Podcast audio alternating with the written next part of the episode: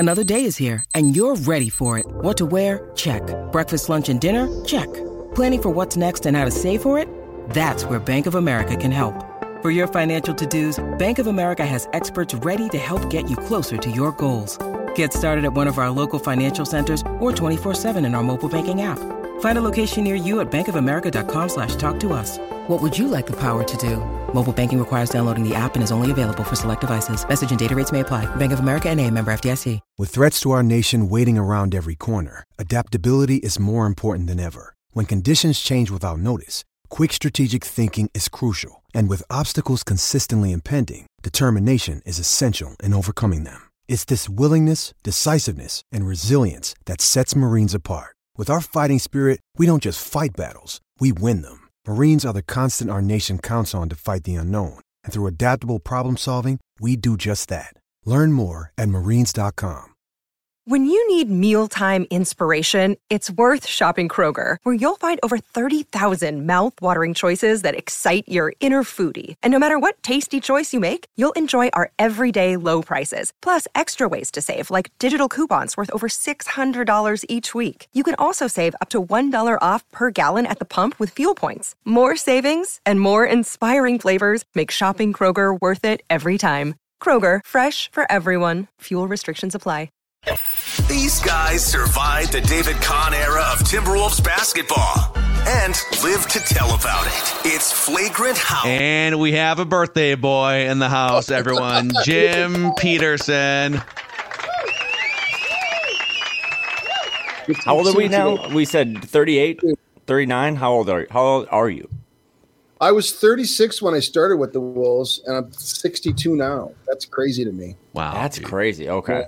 Yeah. It's amazing how I feel like most people who would have covered 26 years of the Timberwolves would look older than you do. So nice job to you for finding ways to remain stress-free through some of those dark years. There was a dark 15-year period there, but you made it out. Yeah, man.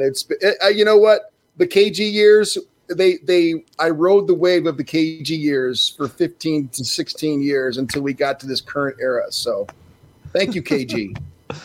Yeah, I actually have a birthday song for Jim real quick. I just would love keep celebrating here. Kyle's got the hat on. Are you ready? I'm going to sing for the first time ever on Flagrant, right? This is your birthday song. It's not going to last very long.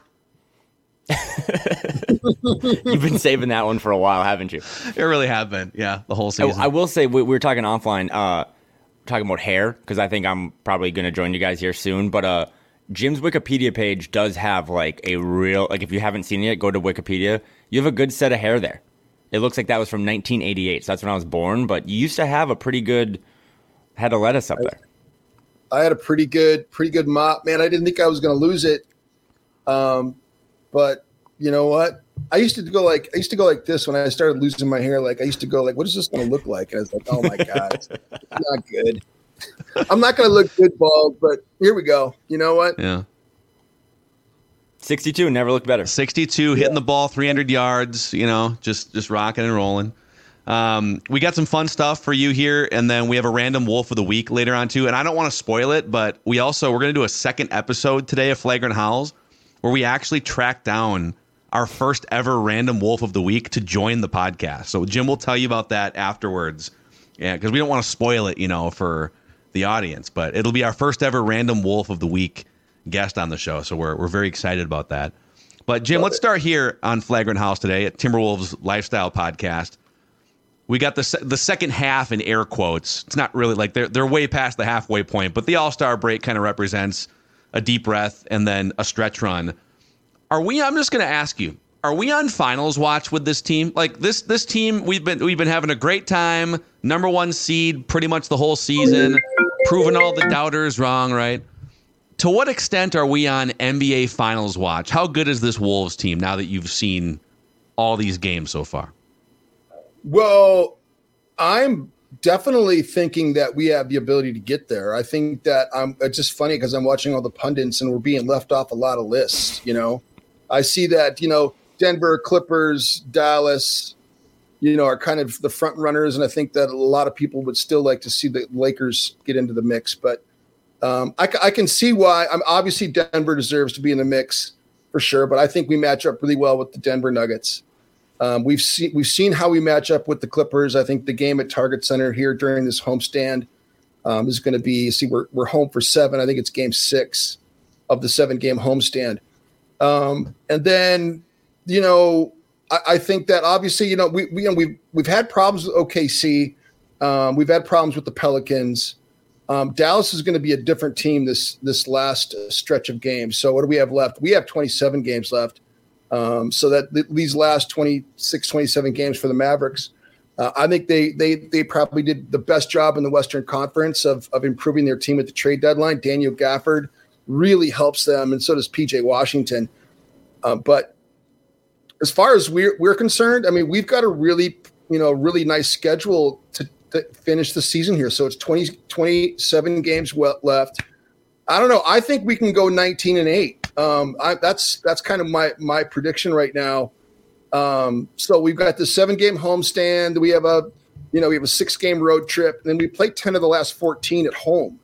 So, you know, 7 back-to-backs, but you know, a bunch of those are home back-to-backs. I think 3 or 4 of the 7 are home back-to-backs. So it's not quite as bad, but I think the schedule's favorable. I think that getting the number 1 seed is going to be really important. I think that seeding is one of the most important things. So, like, you got to play everybody. You know, obviously you'd like to stay out of Phoenix's, you know, bracket.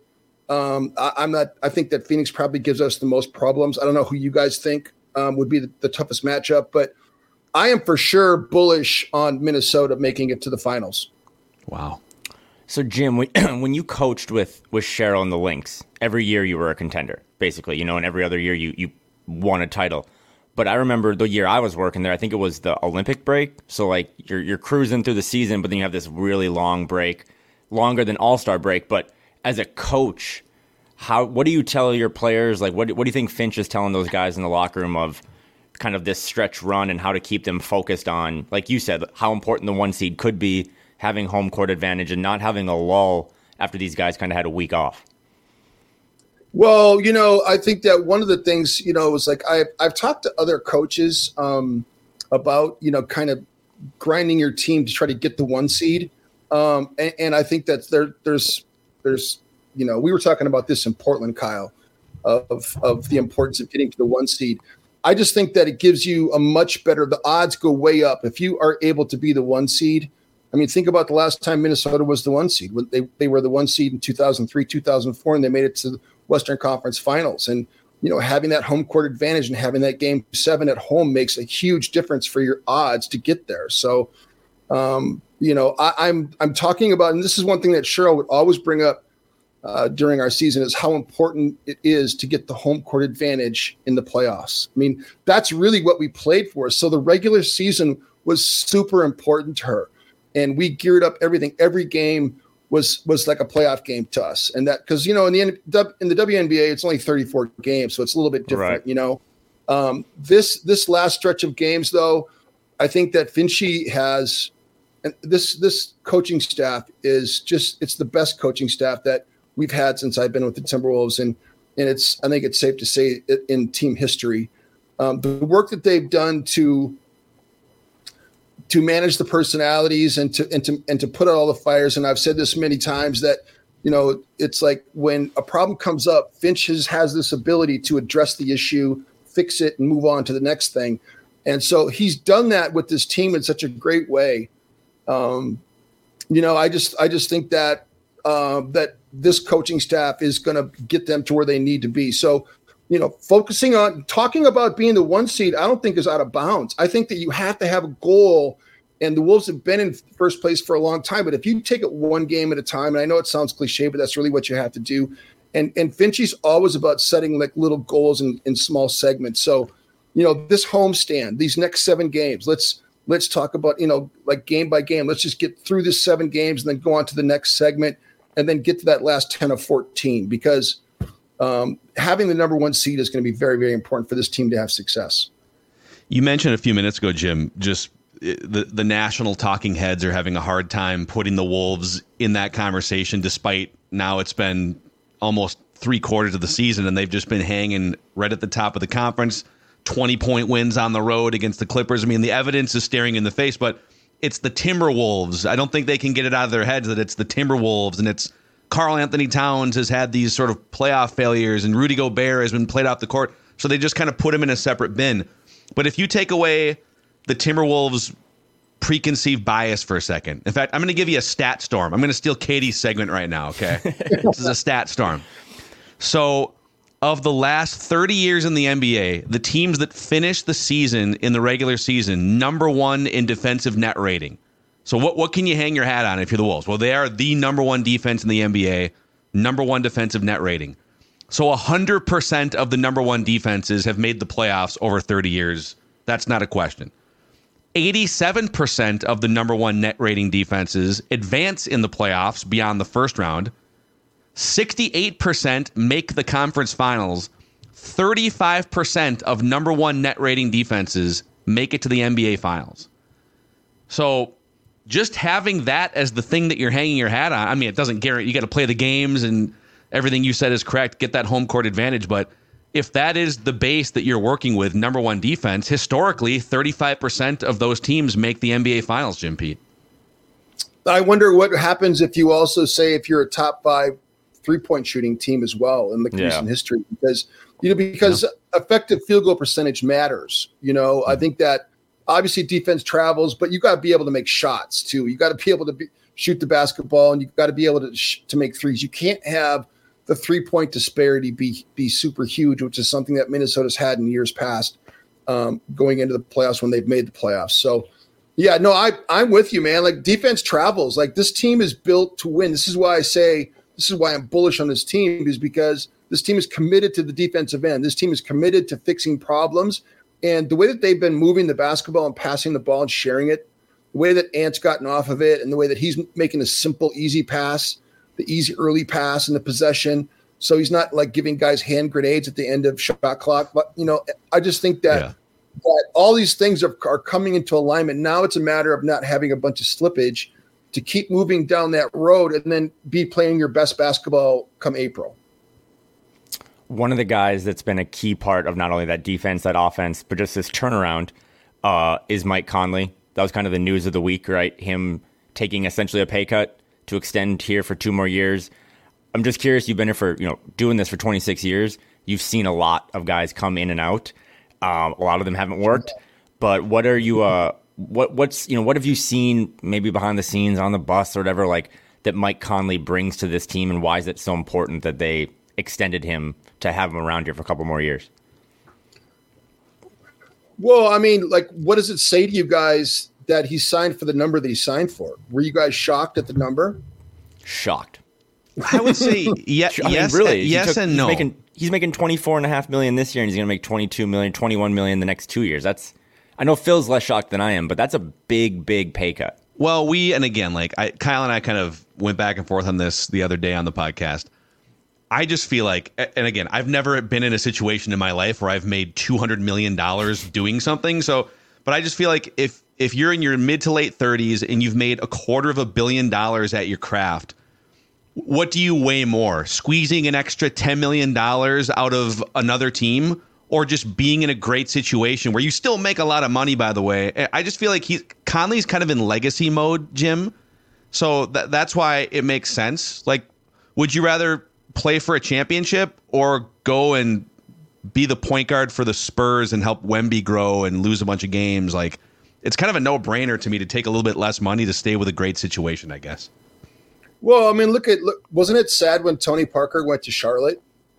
I mean, that was one of the saddest ends of the career. Like, I didn't enjoy that. So, I wasn't that shocked when the number came out, to tell you the truth, because you talk about the value of what Mike brings. I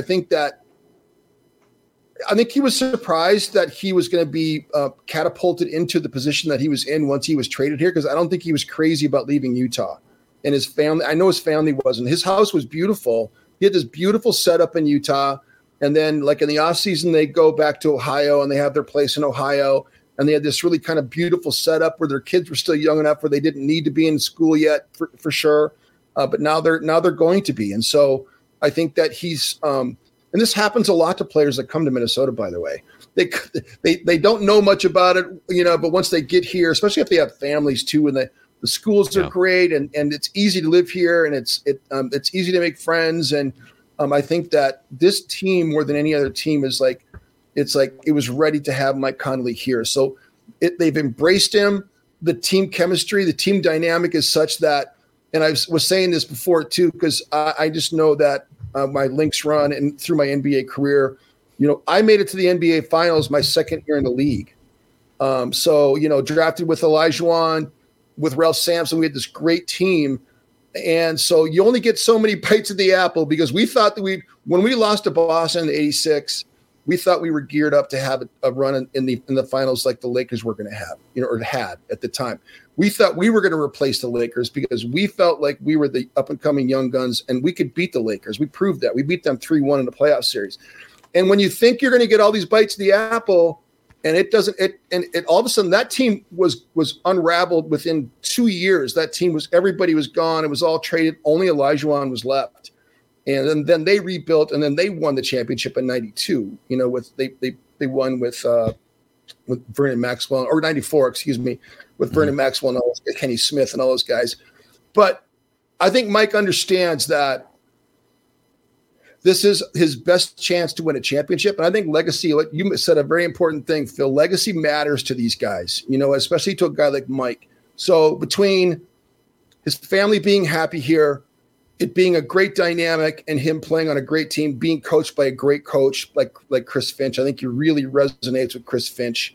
He really resonates with the group, with the fan base. I think that discount that he gave the Wolves, I think, was almost predictable, because, I mean, we're looking at being at the second apron right now. I mean, the tax is going to be real. And so I think legacy matters to Mike, and I think it's a great thing for this team. And it speaks volumes, Kyle, of how he's both viewed and how he views the organization. It's Mackey here, and a shout out to Claritin for supporting this episode and providing us with samples even. So I am an allergy sufferer, and it's rough sometimes with stuffy, runny nose. For me, it can be like dry, scratchy eyes, throat, even just feeling tired. Luckily for those of us who live with the symptoms of allergies, we can live Claritin Clear with Claritin D. Designed for serious allergy sufferers, Claritin D has two powerful ingredients in just one pill that relieve your allergy symptoms and decongest your nose so you can breathe better. Are you ready to live life as if you don't have allergies? It's time to live Claritin Clear. Fast and powerful relief, just a quick trip away. Find Claritin D or ask for Claritin D at your pharmacy counter. Go to Claritin.com right now for a discount so you can live Claritin Clear. That's Claritin.com. Use as directed. Yeah, and now he's going to get another bite at potentially championship. You're on your worst behavior today. That's right. I'll be here all day, folks. So another thing that was sort of trending, I guess, on Wolves Twitter and even around the NBA a couple days ago, Karl Anthony Towns sits down with Rachel Nichols. And I'll paraphrase here. And I'm one of the idiots that just saw the tweet come across and misconstrued it as, why is he talking about Steph and KG? We might need to give him a history lesson. No, he was saying, I've been talking to KG, and you guys remember what happened with Steph Marbury and KG back in the day. Let's take egos aside. Anthony Edwards and myself just want to win. We want to take that torch and pick it up from 25 years ago. And from an ego-free standpoint, carry it forward. What did you make of that? Did you see those comments? And just even going back, reflecting on 25 years ago, it does feel like there's been a lack of closure of 25 years. Wolves fans have always wondered kind of what if those guys could have put – by those guys, by the way, Stephon Marbury is the one that's ego flared up in that scenario. But what do you make of Anthony Edwards, Karl Anthony Towns, really having removed their egos to this point from the equation and just coming together to play basketball and maybe win a championship? I mean, is it any question that KG's all in on Minnesota, especially Anthony Edwards? Get him back in the arena. Come on. I mean, he is all in on Ant. I mean, it's been great to see KG's comments about that. And I think that obviously, you know, ticket knows the pitfalls too of what could have been, because that was my first year with the Wolves. My first year, we started the season with Steph Marbury, and then he was traded, and that was one of the most difficult moments. I mean, for the franchise for sure, especially for Kevin Garnett. I mean, like Sam Mitchell was so angry at shoot around on the day he was traded. He was throwing basketballs off the rack up, and I mean, like, it really impacted this group a lot. It impacted our organization for a long time, because KG and Steph Marbury were supposed to be Stockton and Malone. They were supposed to be, 18-year careers together. Those two breaking records, winning championships, putting Minnesota on the map. And Steph had other ideas. He couldn't deal with KG making the money that he was making, and he felt like it was his team, but it really was KG's team at the time. So I think it's great perspective. I think it shows. And this is what, Karl is is really a thoughtful guy, man. Like, he's a great person. Like, I don't think P gets enough credit, you guys, for being the person that he actually is. Very thoughtful. And so for him to like have these conversations and put it into that context for our fan base, and Karl's been here 9 years now, so he kind of understands the mindset of this sports ecosystem and how disappointed we've been here in Minnesota over the years. So I thought it was great perspective. I didn't see the quotes. I just really heard about it in the last day or two, but I just thought it showed Karl has really great perspective. Speaking of those comments from over the weekend, they were delivered at All-Star Weekend, which when Phil and I did this on Tuesday, Jim, I normally don't get mad online, but I was just screaming into the mic about how stupid All-Star Weekend has become, how bad the game was. I was watching an old highlight of an old All-Star game where like they actually tried, and it was Kobe Bryant versus Stephon Marbury going at it in the fourth quarter, shot for shot, tough defense. Did you watch any part of this All-Star game, and what do you think about just how the game has kind of devalued itself and there's not a lot of effort? And can you fix it? Can you fix the All-Star game? No, I think it's part and parcel of what kind of sports has become. It's sort of, I just think that you just talked about Karl having perspective. I don't think there's any perspective. In fact, I sent both of you the link, and Phil, you said you had seen it. There was a video that the NBA Players Association put out. They had done this documentary and a little, it's like, what is it, 15, 16 minute piece on the 1964 All-Star Game when, I mean, basically they had to like threaten to not play a game that was super important to the owners because it was going to be a television contract with ABC, and so the players knew that if they were ever going to get leverage to be able to improve their work conditions, it was going to be this moment, this All-Star Game in 1964, 60 years ago, that they were going to be able to get a pension, improved working situation, like better pay. Back then, guys were making $8,000 a year, and they had to have two jobs. I mean, that was pretty common in all the sports back then, both in baseball and football and in pro basketball. But I just was thinking about Oscar Robertson, because I had seen that. I knew about the 1964 All-Star Game when they threatened to not play, and that basically had to negotiate a deal with the owners there in Boston. I just thought about Oscar Robertson sitting there on the bench. Like, what must he be thinking? They literally sacrificed their careers that night in Boston during the All-Star Game. They sacrificed their careers, and what Oscar must be thinking sitting there? Can you imagine? Yeah, on one hand, I fought Kyle and said, just don't watch it. If I guess people get outraged on the internet, but on the other hand, I don't know. I think you said it, that this is kind of the state of sports, and I think guys are much more, first of all, players are much more transient in terms of, you don't get guys that played for the Celtics for 10 years and then retired, and if they see a Laker on the streets, they're going to brawl in an alley, right? Like, LeBron has played for Cleveland, Miami, back to Cleveland, over to LA. He's on private jets with Chris Paul and Carmelo, and like, everyone's friendlier than they were 30 years ago. And so they're literally, Anthony Edwards verbalized it. He said, our goal is to just kind of have fun, take a vacation, and not hurt each other. And if you were to ask Kobe Bryant 20 years ago, do you care if anyone gets hurt? He'd say, I mean, we're just looking to win the game first and foremost. So I feel like players being friends with each other is playing into it, and probably a lack of maybe understanding the roots of what you're talking about from 1964?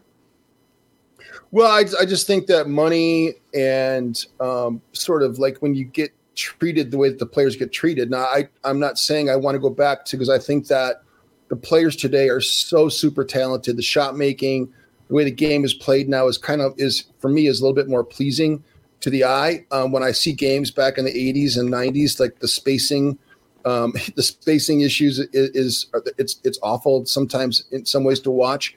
But I think that in some ways the players were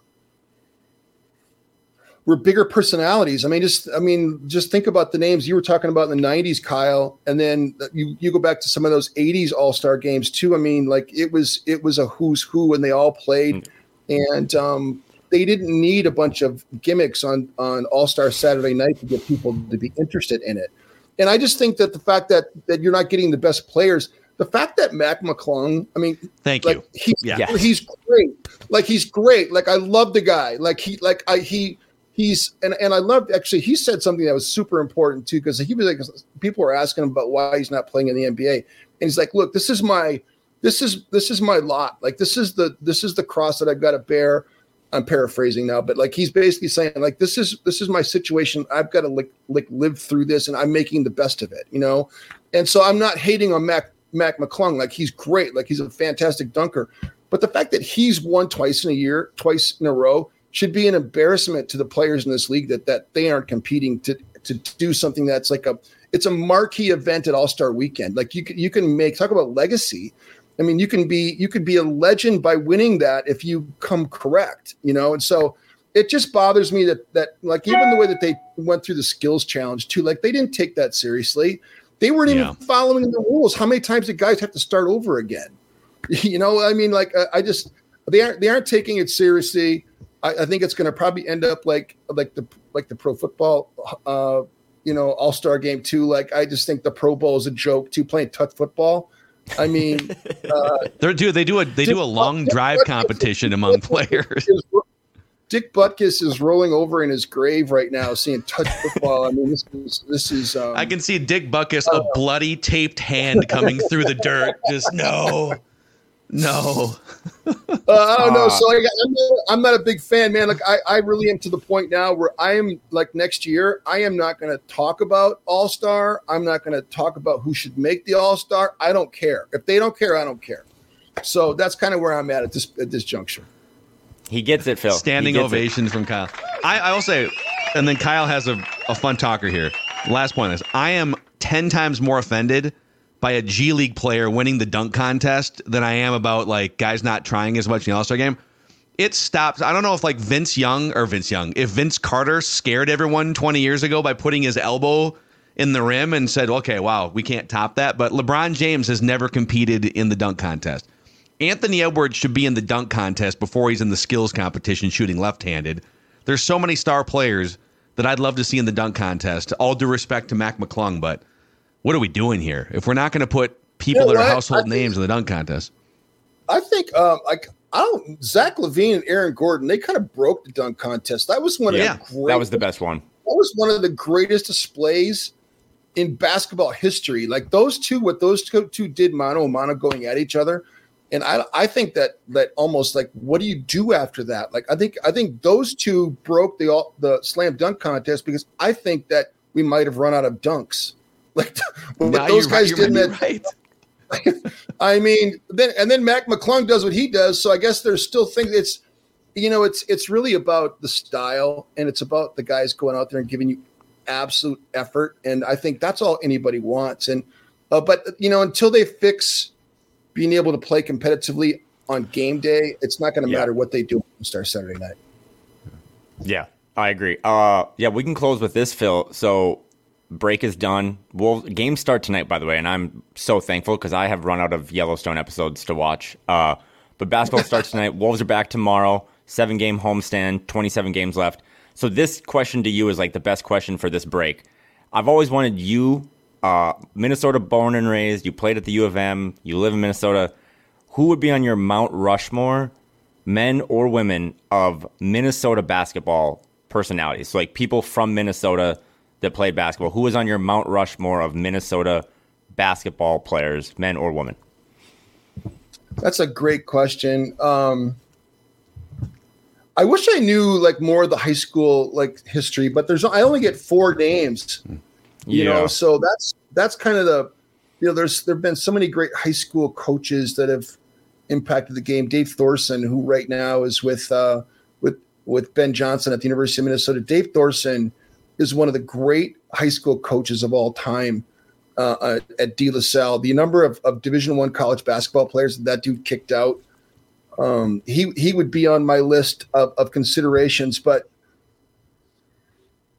you know, Kevin Garnett has to be on the on my Mount Rushmore. I just think that he's just too important to basketball history in the state, especially the amount of people that he turned on to the game. People love the game of basketball, and not just here in Minnesota. KG had a worldwide impact, so that has to put him on Mount Rushmore for that very reason. So Ticket is for sure going to be on my Mount Rushmore.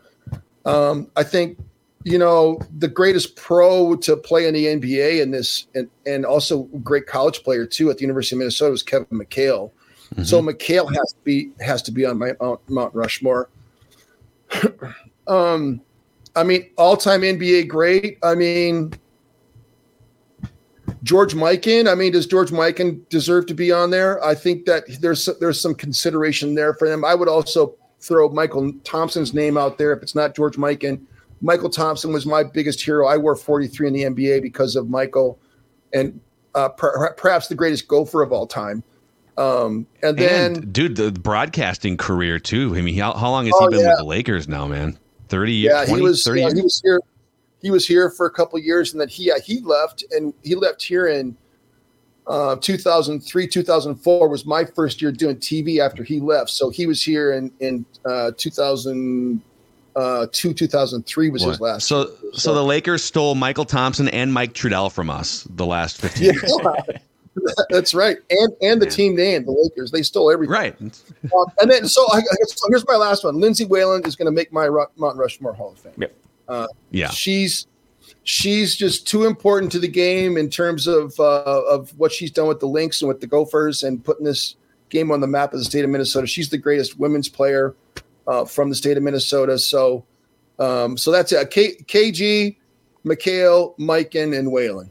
To answer it's question. A good list, man. That's a good list. It's a good list right there. So we promised we wouldn't pump your tires having you on every week, but since it is your birthday, I'm going to throw you a bone here. If I was doing this with my dad last night, this game, and we filtered it to Minnesota. You have to also be born here. So if that caveat is added, the one that my dad and I came up with was Lindsey Whalen, Kevin McHale, you, and then Tyus Jones. Because, again, like the impact you had, not only playing at U of M, but like now, again, you said you've worked here for 26 years. You are Minnesota Timberwolves basketball. So that was our four if it was from the local area and you were born here. But I think yours, bigger picture, makes a lot of sense. So that was mine. No, I think that, you know, if I was going to do a Timberwolves one, I don't know, you know, we're just flip-fitting because I kind of threw a wrench into my whole philosophy about, you know, I think a lot of people have a lot of love for Flip because, you know, Flip is from Ohio, obviously. But, you know, if we were doing a Timberwolves one, if I'm doing a Mount Rushmore of Timberwolves Hall of Fame, like, I don't know. I got to reserve a spot for Finchie too because I think Finchie's going to be on that Mount Rushmore. When all is said, Finchie, done, yeah, Jeff Munike, JJ Barea, and then Jim. Yeah, well, I don't know. What about Marvin Harb? Those two could have their like. Can you make two heads into one? I don't know. They go together. Like, the Mount Rushmore has a Siamese twin section over there. I guess it's like. By the way, I did pull up the top 10 Minnesota-born players in NBA history in terms of just minutes played. So just minutes played in the NBA. Jim Pete, you are 10th on this list, and then. Brad Lohaus is 9. Devin George, Joel Prisbilla, Tyus Jones. Number 5 is Dick Garmaker. Garmaker, right? Dick Garmaker from the 1950s. Just catching strays. Randy Brewer, Chris Humphreys, Mark Olberding, and then Kevin McHale. Most minutes Minnesota Bulls. Chris Humphries played a lot of minutes. Okay. That's interesting. Oh, yeah. He played for a long time. He played a long time. Like Chris Humphries played a long time. I see him at when I go work out at the gym, and he's still in great shape. But that dude, he was pretty skilled, man. He only played. He was one and done at the University of Minnesota, but he played a long time in the NBA. Had a pretty great underrated career. Yeah, that's true. And then Mark Oberding is one of the greats of all time. I mean, he was one of the classic like one and dones too, because he played at the University of Minnesota. I don't remember if he played 1 or 2 years at Minnesota before he left with Bill Musselman to go play in the ABA too. He played in the ABA for the San Diego Sales. Musselman took him with him when Muss left, and wow. Jim Dutcher came in. So yeah, those are some great memories, man. Some great names. There have been some great players. We need some more Gophers making it into the NBA right now. Amir Coffey though. He's in rotation, man. He's riding up the list now. He's doing a great job with the Clippers. I had a chance to chat Amir up on the court, and I'm so happy for him because his dad's a great guy. Richard Coffey's a great guy, and I'm so proud of Amir and what he's doing now with the Clippers. Yeah, we need that. We had a little bit of a dry spell. I think it was like Chris Humphries. Coffey was a second-round pick, right? Because I think we went like 15 years without a Gophers player getting drafted in either the first or second round. So we got to get some more. I agree. Get some more Gophers out there. But Jim Pete, happy birthday to you. Thanks again. This Jim Pete Thursday here. Hey, are you on the call? Are you on the call tomorrow night? I know the game's on ESPN. Is Bally's doing a call as well? Yeah, we're doing the call. We're going to 9. Is it a 9 p.m. game tomorrow? They moved it back. We're the second game. Yeah, speaking of coffee, you're going to need some coffee for that because that's a late tip. Oh, you're going to love that time, Kyle. It's right in your wheelhouse. It is. It's perfect for me. Perfect for me. I appreciate you. Oh, man. Some of us are going to need a four-hour nap. Thank you, sir. Awesome, man. Love you, Jim. We'll talk to you again next week, man. All right, see ya. Jim Petersen, legendary Jim Petersen. We'll get our guy Ross in here in just a second, Kyle, for a random Wolf of the Week. You can leave the birthday hat on. It'll start to cut into my face. Oh. Why is there blood dripping down the side of Kyle's face? Just grinding out that Jim Pete discussion. But let's say hello to a couple friends first, starting with Modest Brewing. So the Wolves are home for the next couple weeks, and Modest Brewing could be your home for a fun pregame activity. Head on down to one of the best tap rooms in the Twin Cities, right in the North Loop, just down the street from Target Center. Also, cans available inside liquor stores throughout the metro. It's very close to Target Center, and it's a great spot to grab a beer before or after a Wolves game. So again, tomorrow night, got that late start? Maybe you can get an early start at Modest and head there for some of these games on the homestand, Kyle. And when you're back in town here again, we'll crack a couple beers at Modest Brewing and modestbrewing.com. Also, a shout out to our friends at First Equity Mortgage. So David at First Equity helped me refinance a home 6 or 7 years ago, I want to say.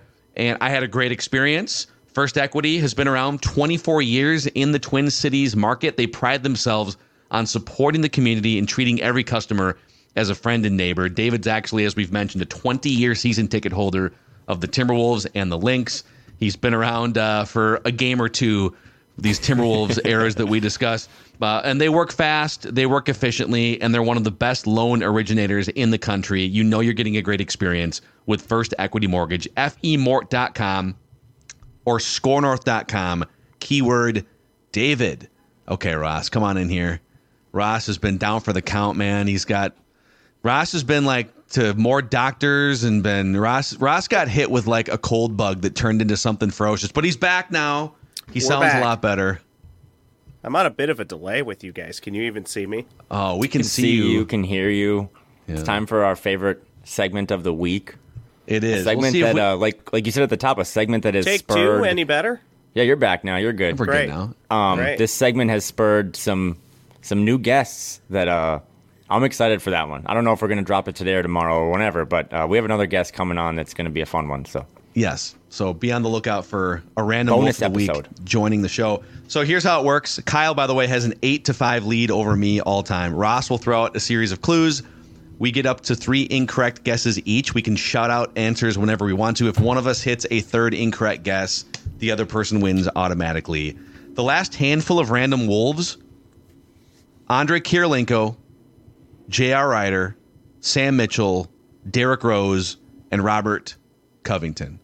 If we can get Ross's internet to work, we will commence here. I was just going to tell you to stall. I'll be right back. But I think we're good. I think we're okay. We go. Let's get it. I think we're good. Let's try this. Okay, here we go. Clue number one. This random wolf of the week is in his 30s. This random wolf of the week is in his 30s. I can already tell Kyle doesn't love the clue based off of the way. No, I think that's my wheelhouse. I think reacted to it. Under 40s for me and a little over 40, Phil always hits those. I have a much better memory of things that happened in like the 90s and early 2000s than I do yesterday. You have good long-term recall. Where'd you and your wife go to dinner last night? I don't know, but I remember that game against the Golden State Warriors when O'Donnell Foyle went for 15 and 20 against Rasho Nesterovich. Our brains are broken. Okay, 30s. This random wolf of the week could best be described as an NBA journeyman.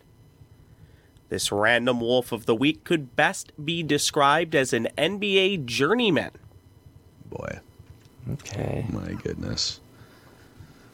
Okay, there's a lot of candidates here. This random wolf of the week played in over 800 career games. Okay, so you said played, so it's not active anymore. Huh? Not gonna work anymore, that's for sure. Look at you guys picking up on some of the clues. This random wolf of the week retired in November of 2020. Just had enough. The pandemic, just done. I'm done with ball masks. Done with all this crap. And stayed home. The bubble. Crossing sports, but very Mikko Koivu-like. I'm out. Yeah. Peace. That's how I'm going to do podcasting. I'm just going to stop doing them one day. You won't even hear from me. Wait, I'm not going to be like LeBron and have a farewell tour that he's 50-50 on. I'm just going to be out. You'll be like, where did he go? Retired in November 2020. Retired on top? This random wolf of the week did play college basketball. So he did play college basketball. Oh, we forgot the heat checks. We'll bring that back next week. I have a guess. Okay. Is it Wayne Ellington? It is not Wayne Ellington. Okay. I think we should have a Wayne Ellington guess of the week. We forgot our heat check guess of the week. Off the top, we get a heat check guess. I have like four names in my head, but he played college. I thought you were going to maybe tell me where, but okay, he played college basketball. Wayne does appear to be the favorite random guess out of nowhere. I like that. The RKO out of nowhere. This random wolf of the week is 6'9" tall. This random wolf of the week is 6'9" tall. This random wolf of the week played for 8 different NBA franchises. Going back to that journeyman. So averaging 100 games per franchise, basically. How many guesses do we get? 3? Yeah, we can burn one. Ross's. Oh, no. You want me to read it? You want me to read it? No, I'll just say, is it Evan Turner? It is not Evan Turner. Okay. Are the Wolves still paying like a cap hit on him? I see him on the SpoTrack page. I don't know. Right now. I'm not cheating right now, but he has the coolest house in Portland. It's up on this hill. I think I've told this before, but he still hasn't sold it yet. I got confirmed last week because I ran into someone who knows him. But his house, Phil, was this house out in Portland on this hill that a garbage truck accidentally slipped backing up and fell through the bushes and fell into his pool. And they had to get like 2 cranes to lift this giant garbage thing out of Evan Turner's pool. And it hurt his resale value as I'm learning about buying a house. So random Evan Turner story. I don't think they're still paying him. He might still be on a random spot track. I'm not even sure if he played for the Wolves. Like, did he ever report? I don't think he played a game. It was just his contract. Terrible. By the way, are we counting just contracts? That's what I want to know. Because there's been a couple guys, like, didn't Theo Ratliff once get traded, like his contract got traded, or he might have played a game for the Wolves? Okay, that was a terrible guess, is the summary. My bad, Ross. Keep cooking. This random Wolf of the Week has won an NBA title. Yeah. See, I'm onto this. He went out on top, dude. He 100% went out on top. Because why would you retire in November of 2020? Because the season ended in October of 2020. He's on that list of Wolves that have won NBA championships. I'm trying to think of that team now. It was basically LeBron, AD, and a bunch of other randoms. Of those 8 franchises, this random Wolf of the Week played for one of them twice. He's 6'9". Okay. Because I had another guess, but he's a guard. Okay, 6'9". This random Wolf of the Week averaged just under 9 points per game in his NBA career. That one never does it for me. But it's, you know, but it tells you that he's like if you score 9 points a game in the NBA, you're like a solidly in a rotation. You know, you're not. Yeah, that's true. That's true. Okay. This random Wolf of the Week played parts of 6 seasons for the Minnesota Timberwolves. Oh, wow. Whoa. Okay. This one won't do it for Kyle, but it might be helpful to Phil. This random Wolf of the Week averaged 9.9 points per game while playing for the Timberwolves. So scored more points than his career average while playing for the Timberwolves. Is it... Oh, God. Is it Nemanja Bjelica? Is that a guess?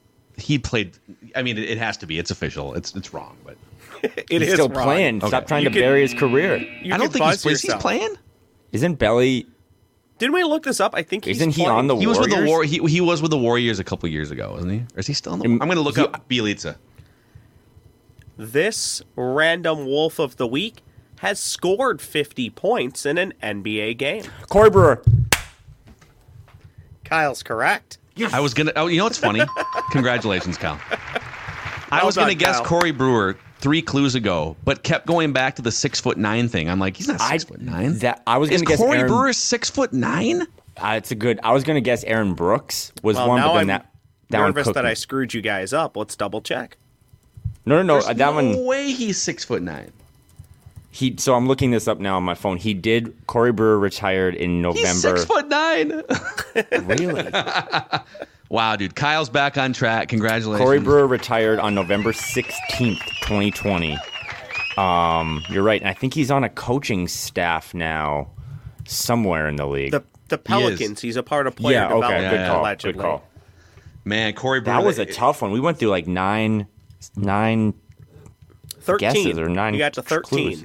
Bjelica, by the way, he won a championship with the Warriors in 2022, and then that was it. That was a wrap for him. Oh, so he's not in the league. He's been out for 2 years, I guess, apparently. Because I saw in the last week there was a photo of him and Ricky Rubio over in like Spain, because Rubio's kind of doing more Spanish basketball things again, which is great. Good to see him kind of out there again in public. But okay, I did not know that. I would have bet money that Belly was still on the Warriors. So, and I would have bet money that Corey Brewer was 6'7" or 6'6", but I guess 6'9". That's crazy. Shoot your shot, man. That's what happens when you're skinny, I guess. You just look shorter. I don't know. Good round, Ross. I'm glad we have you back. Yeah. Good work to you, Kyle. All right. Nice job, boys. That's another episode of Flagrant Howls. Please click the like button and the subscribe button on the Score North YouTube channel. And over on Apple and Spotify, you can help us grow the show by giving us a 5-star rating and a positive review. And let us know what you think about these Thursday Jim Pete episodes. We're having a blast with these. And be on the lookout for a random Wolf of the Week joining us for a bonus episode before the end of the week is over. He's Kyle. I'm Phil. That's producer extraordinaire Ross. This is a Timberwolves Lifestyle Podcast.